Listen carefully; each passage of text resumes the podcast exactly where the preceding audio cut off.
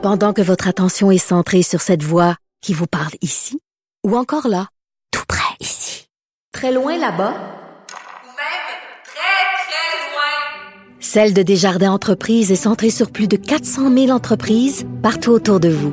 Depuis plus de 120 ans, nos équipes dédiées accompagnent les entrepreneurs d'ici à chaque étape pour qu'ils puissent rester centrés sur ce qui compte, la croissance de leur entreprise.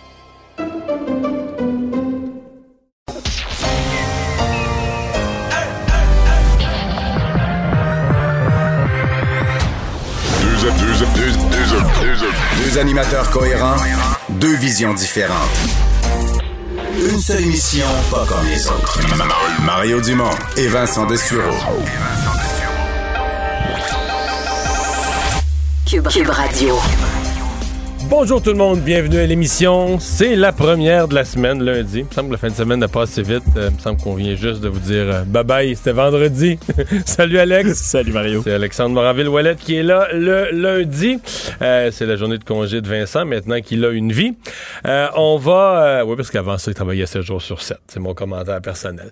Alex, ben, une des choses qu'on va surveiller aujourd'hui, évidemment, là, c'est qu'il va manquer un joueur important demain à la rentrée parlementaire à Québec. Oui, une joueuse importante, à Dominique Anglade la chef du Parti libéral, qui attend un résultat en ce moment euh, de son test à la COVID-19. Sa petite fille de 8 ans, euh, elle disait sur les réseaux sociaux là, qu'il se sentait pas trop bien, qu'il avait une petite toux. Donc, euh, pour pas prendre de risques, elle a préféré s'isoler de manière volontaire en attendant le test. Alors, ça reste à voir si elle a bel et bien la COVID ou si c'est seulement un petit rhume de la part de sa petite fille. C'est qu'il y en a beaucoup, beaucoup de gens qui sont en, préventif comme ça, en isolement préventif, qui finalement, ben souvent, c'était rien, mais on ne prend pas de chance. Euh, on en reparle dans un instant, euh, dans les prochaines secondes. On va rejoindre l'équipe de 100% Nouvelles à LCN et je serai avec euh, Paul Larocque. C'est le moment de joindre Mario Dumont dans son studio de, Cube Radio, comme à chaque jour à, 15h30. Salut Mario. Bonjour. Bon début de semaine. En ce moment, le premier ministre François Legault rencontre euh, en privé la mairesse de Montréal. Je ne sais pas s'il y, a une symbolique là-dedans dans, le protocole. La mairesse est au cabinet du, euh, du premier ministre là, à, Montréal, donc euh, un peu comme au hockey ou dans le sport, un, club visite l'autre en ce moment. Mario, donc, bon, la mairesse est à un an de ses élections, M. Legault est à deux ans de ses élections. Le contexte actuel économique et sanitaire, on, le connaît. Est-ce que le courant pourrait passer davantage entre ces deux-là, tu penses? Non. Tu crois pas? Euh, pas beaucoup. Intérêt. Non, mais bah. regarde, je, te posais la question parce que tu vois, l'intérêt objectif de la mairesse, c'est qu'il y ait des résultats concrets, qu'il se passe quelque chose euh, au cours des prochains mois. L'intérêt de M. Legault aussi, qui lui aussi pense à ses élections dans deux ans euh, et a des objectifs à réaliser en, termes de gaz à effet de serre, a intérêt à ce que le transport en commun se développe. Fait objectivement, politiquement, tous les deux ont intérêt à faire avancer la ligne bleue du métro de hmm. Montréal, entre autres choses. Et, le projet, tu as vu ça, le le, REM rue Notre-Dame à Montréal, vers l'est, vers euh, l'équivalent du, pont-tunnel. Euh, ça aussi, c'est un gros projet qui s'ajouterait. Et sais-tu quoi? Les deux, les deux profiteraient d'une entente là-dessus.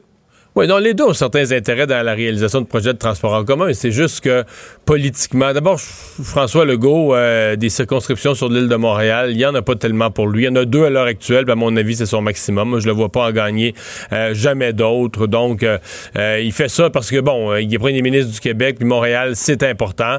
je pense qu'il veut pas en temps de pandémie non plus de conflit ouvert avec la mairesse, mais je pense pas que le courant passe fort fort à aucun niveau, là, au niveau des cabinets, puis tout ça. Tout ce que j'ai entendu c'est que ça collabore, ça fait l'essentiel, mais pas tellement plus. Entre la ministre Rouleau et l'administration municipale, c'est pas les gros chars non plus. Donc, on est dans une mhm. zone de tension. Ceci dit, je pense que Valérie Plante, au point, son élection est plus proche, et dans un an. Et elle, il faut qu'elle change le narratif. Elle, présentement, euh, depuis trois ou quatre mois, euh, tout, tout a mal tourné pour elle. Ce qui, elle a son, elle a son, son noyau dur de gens qui la supportent. J'ai pas de doute là-dessus. Mais elle a, euh, elle a vraiment échappé ce qu'on pourrait appeler qui est la discussion publique, là, où euh, de partout on l'accuse d'être une idéologue. Tout ce qui est. C'est comme si elle est devenue la.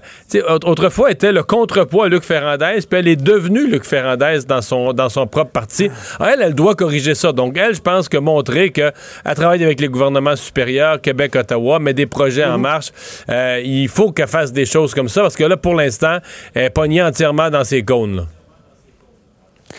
oui, enfin, euh, on verra pour, pour la suite de ce côté-là. Euh, revenons maintenant, parce qu'elle aussi a subi les impacts, il faut dire, euh, de la pandémie durement Mhm. le centre-ville de Montréal. Et on verra ce que le gouvernement du Québec va faire, parce que, tu sais, la place Ville-Marie qui est vide, et euh, tour de la bourse, etc., etc., c'est, euh, c'est, dramatique.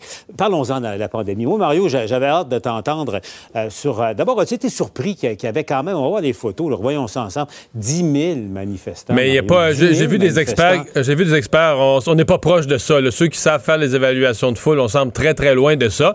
Mais il y a du monde, il n'y a pas de doute. Puis il y en a d'autres qui étaient pas là puis qui y croient. Il y a une. euh, par contre, l'université de Sherbrooke nous dit aujourd'hui qu'il n'y a pas vraiment de croissance. C'est plus que les gens qui sont dans les théories du complot se rendent plus visibles. Ce qui est ahurissant, c'est tout ce qui est mélangé là-dedans, là, des drapeaux des patriotes, des drapeaux du Québec, des gens qui mélangent la liberté politique du Québec avec la, li- Ouais. la- la Mais- mais- liberté de Mario, porter un non, masque, de Mario, porter un masque Mario, ou pas. tout de suite, un, un drapeau des patriotes avec celui du Québec, ça va, c'est- ça va ensemble. C'est un complément. Mais le drapeau des direct. États-Unis. Le drapeau des patriotes avec celui de Trump.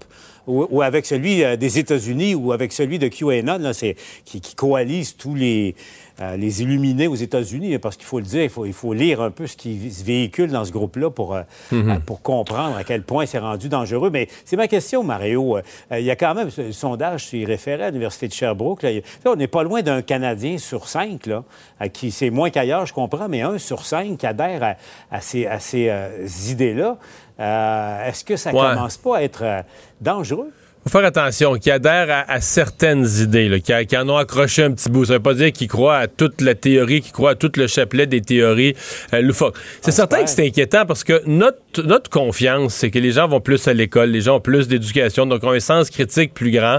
Donc quand ils passent des, des- des- des- des fausses nouvelles, des conneries, mais euh, Paul, juste rappeler que le, le pourcentage de gens qui croient que la Terre est plate est en hausse. Or, on n'a jamais eu autant d'outils. On fait le tour, on a des satellites, on a des, avions, on fait le tour du monde sans arrêt. On a des, astronautes nombreux là, qui ont fait le tour du monde de toutes sortes de manières. Donc, le fait que la Terre est ronde, on ne l'a pas juste calculé mathématiquement, on le sait.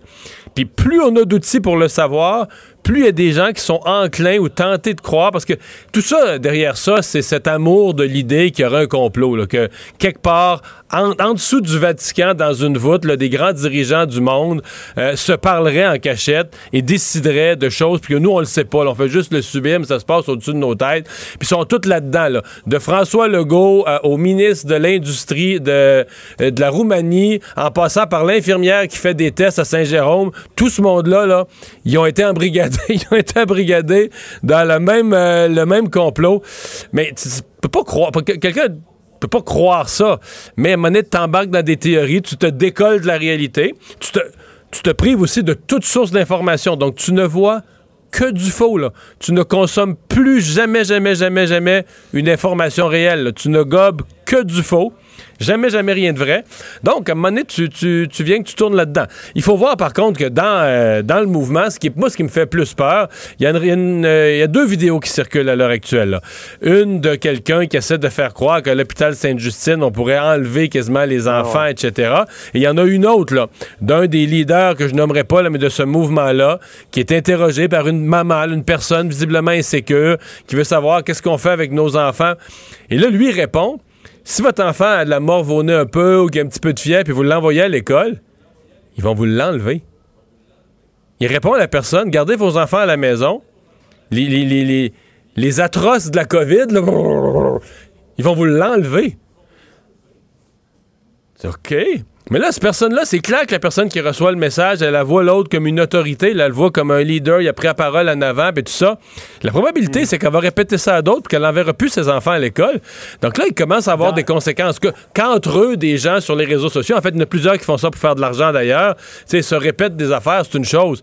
Mais quand tu es rendu à encourager des, des, des familles à ne plus envoyer leurs enfants à l'école de la peur, ils vont te l'enlever. Puis là, tu dis, c'est. Il y a combien d'enfants qui ont été enlevés? là? Ça, ça fait, ça fait partie du complot, c'est caché, les parents se plaignent pas. Les parents font partie du complot, ils se font enlever leur enfant, puis ils se plaignent pas. Mais c'est un délire euh, profond et grave, là, tu sais. Mais qui a toujours été là, tous les Mario, experts dans- nous disent... dans ce contexte-là, euh, écoute, c'est la rentrée parlementaire demain à Québec. Et puis, évidemment, on n'est pas aujourd'hui, en ce 14 septembre, où on était au mois de mars en termes de, euh, j'allais dire, de la solidarité qu'on sentait partout au Québec. Euh, et, c'est normal. Il y, a, toutes sortes de voix. Il y a des critiques à l'égard du gouvernement, mais il y a quand même un gouvernement à Québec, un autre à Ottawa. Puis remarque, le problème, il est généralisé partout, mais ça complique la tâche de tout le monde parce que ça prend un minimum de cohésion. et, ce mouvement-là qui prend de l'ampleur, pour toi, est-ce que ça peut devenir éventuellement euh, perturbateur ou dangereux, tiens, euh, euh, pour, dans, gestion, non? perturbateur, perturbateur, perturbateur en grand nombre, non. C'est un nombre quand même restreint de personnes. Je pense quand même que M. Legault, qui va faire, semble-t-il, un discours à, la population, il a l'écoute. Je veux dire, c'est pas vrai que tout le monde est. Moi, je pense qu'embrigadé totalement, là, des gens que je décrivais tantôt qui n'ont plus aucun contact avec la réalité, mais je pense comme 1% de la population. Tu as une zone beaucoup plus grise de gens qui voient passer ces messages-là, ces réseaux sociaux, qui sont tentés de croire ça. Parce que, exemple, si un jeune, là, puis d'un côté, on te dit, c'est pas grave, la COVID, le va tes parties de cégep, faisant des gros parties. Puis de l'autre côté, on te dit, reste tranquille. Lequel des deux t'as le plus le goût de croire? Tu sais, la fin de semaine, là, que, que t'étais mm. invité à des parties pour ton initiation au cégep, lequel des deux t'as le plus le goût de croire? Donc, je pense qu'il y a des gens qui sont pas sûrs. Là. Ils disent, ben, il circule des théories un peu bizarres, mais il y a le gouvernement qui. Fait que je pense que de s'adresser à ce grand public, je pense que M. Legault peut ramener des gens juste sur l'ABC, le terrain des vaches. Et comprenez, comprenons-moi bien que les gouvernements peuvent être critiqués. Ce, dont il est question ici, c'est pas d'une interdiction, parce que ces gens-là font, font semblant que, ah, là, on n'a plus le droit de critiquer le gouvernement. Mais non, on a, le droit, on a le devoir de surveiller le gouvernement, de le critiquer. Est-ce que c'est la bonne approche? Est-ce que c'est la bonne façon de faire? Est-ce qu'on confine trop? Ah Est-ce qu'on confine pas assez? Est-ce qu'il faut être moins sévère, plus sévère? On a le droit de poser ces questions-là, mais t'as pas le droit de, t'as pas le droit de faire croire à des parents que s'ils envoient leurs enfants à l'école, il y a des monstres à l'école qui vont les enlever. S'ils font un degré de fièvre, que les parents ne verront plus leur enfant, ils vont le garder. Voyons. Mhm. C'est ça le danger, là. Il y a, effectivement, et c'est répercuté et c'est de plus en plus cru. Euh, bon, ça, c'est un des risques. En ce moment aussi, tu vois ça évoluer comme moi, jour après jour. Euh, Mario, là encore, 276 cas aujourd'hui. Beaucoup d'éclosions euh, en région, dans, ton coin de naissance, dans, le bas du fleuve, entre autres choses. Mario, on va aller retrouver Katia Laflamme qui est, qui, est, de ce côté-là, justement, parce que, Katia, ça, prend de l'ampleur hein, dans, la région. Chez vous, ça, mm-hmm. ça, a commencé par un foyer, par deux foyers, par un party à la pocatière. Et, et, là, les répercussions on est sur le point dans la région chez vous de changer de couleur, Cassia, ça continue. Là. Paul et Mario, euh, je vous dirais qu'on est passé comme des premiers de classe au dernier de classe en l'espace de quelques jours parce que oui, on avait en début de la semaine dernière 78 cas et aujourd'hui, on compte 182 cas, euh, des éclosions un peu partout sur le territoire, pas seulement dans le secteur du Kamouraska, il y en a à Rimouski, il y en a dans la Matapédia également. Alors oui, plusieurs personnes s'inquiètent de passer du vert au jaune. Il y en a même certains citoyens qui disent, écoutez, on pourrait passer directement au orange parce qu'on se souvient, la semaine dernière, le directeur de la santé publique nous avait dit, bon, le chiffre magique, c'est environ une trentaine de cas supplémentaires par semaine qui ferait en sorte qu'on ne pourrait plus demeurer là, dans la zone verte. Alors là, une centaine de cas dans l'espace de quelques jours seulement. On va devoir réagir rapidement. Euh, de bonnes nouvelles, par contre. Écoutez, il n'y a pas d'hospitalisation en lien avec la COVID-19 dans aucun hôpital du Bas-Saint-Laurent.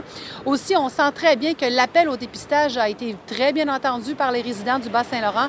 Hier, on a testé 1100 personnes sur le territoire du Bas-Saint-Laurent. Écoutez, c'est du jamais vu euh, chez nous. vraiment, les centres de dépistage ont été pris d'assaut. Euh, par contre, euh, beaucoup de répercussions à ces éclosions-là, notamment les cégeps, la Rivière-du-Loup, Rimouski, qui ont suspendu les cours. Ils vont reprendre de façon virtuelle seulement, seulement la semaine prochaine. Mais ça, c'est sans parler des restaurants, des bars, des établissements qui doivent fermer leurs portes parce qu'ils sont en attente de résultats de tests de dépistage de leurs employés. Mhm. Alors, je me suis promenée un peu ce matin là, parmi les gens qui attendaient euh, pour se faire dépister. Alors, voici quelques commentaires recueillis préposé aux bénéficiaires. Fait que, tu sais, dans ma résidence, puis tout, euh, tu sais, j'ai des amis aussi qui sont allés au shaker, donc, par prévention. À ce moment-là, il n'y avait pas vraiment de cas. C'était dimanche passé, là, fait qu'il n'y avait pas vraiment de cas dans la région. J'avais pas senti que c'était vraiment à risque, là. Il n'y avait pas eu d'augmentation des cas encore. Mais là, je vais dire qu'on regrette un peu, là, tu sais. Euh. Est-ce que ça enlève le goût un peu de faire des parties? Euh, ouais, c'est sûr. Euh, on essaie de faire passer le mot à tout le monde, genre les jeunes de notre entourage puis des autres écoles, tu sais, de se ça un peu. Allez, il nous reste 30 secondes. Hmm. Euh, pour les gens qui nous écoutent, quoi, penser, quoi penser de l'état de situation actuel? Bien, ce qui est rassurant, c'est que pour l'instant, il n'y a pas d'hospitalisation, comme on l'a dit. Puis Le problème, c'est qu'il n'y a pas d'hospitalisation parce que la, l'éclosion, l'explosion du nombre de cas arrive par des jeunes. Des jeunes de l'âge du cégep, c'est très peu probable qu'ils soient très malades. Le problème, c'est que ces jeunes-là, ils ont un job. Mettons, ils placent des, des choses, ces tablettes dans les épiceries ou ils servent dans un restaurant. Là, ça les met en contact, surtout s'ils ne savent pas qu'il y avait la COVID, ça les met en contact avec d'autres gens. Et là, c'est ça qui fait craindre que la deuxième, troisième, quatrième génération de circulation de la maladie, là, tu te retrouves avec des gens qui sont beaucoup plus âgés. Donc, euh, ce matin, je parlais avec le docteur Weiss qui disait c'est peut-être à la mi-octobre qu'on aura les hospitalisations liées à ces cas euh, de la, de la mi-septembre. Et c'est là qui est, c'est là qui est l'inquiétude et la volonté certainement de circonscrire, de dire les gens qui ont la COVID, il faut qu'ils se fassent tester, qu'ils se mettent en isolement complet, faut arrêter la propagation. Mais moi, je, je connais bien du monde dans le Bas-Saint-Laurent. Il y a de la déprime là, parce que les gens disaient, on avait quand même la peine, on allait faire nos petites commissions, nos petites affaires avec pas vraiment de crainte. Là, et là, maintenant, bon, on sait que la maladie euh, circule partout autour. Ça, ça change l'atmosphère. Oui, ça, ça nous rappelle hein, prudence et, et précaution. Merci, Mario. Merci. À demain.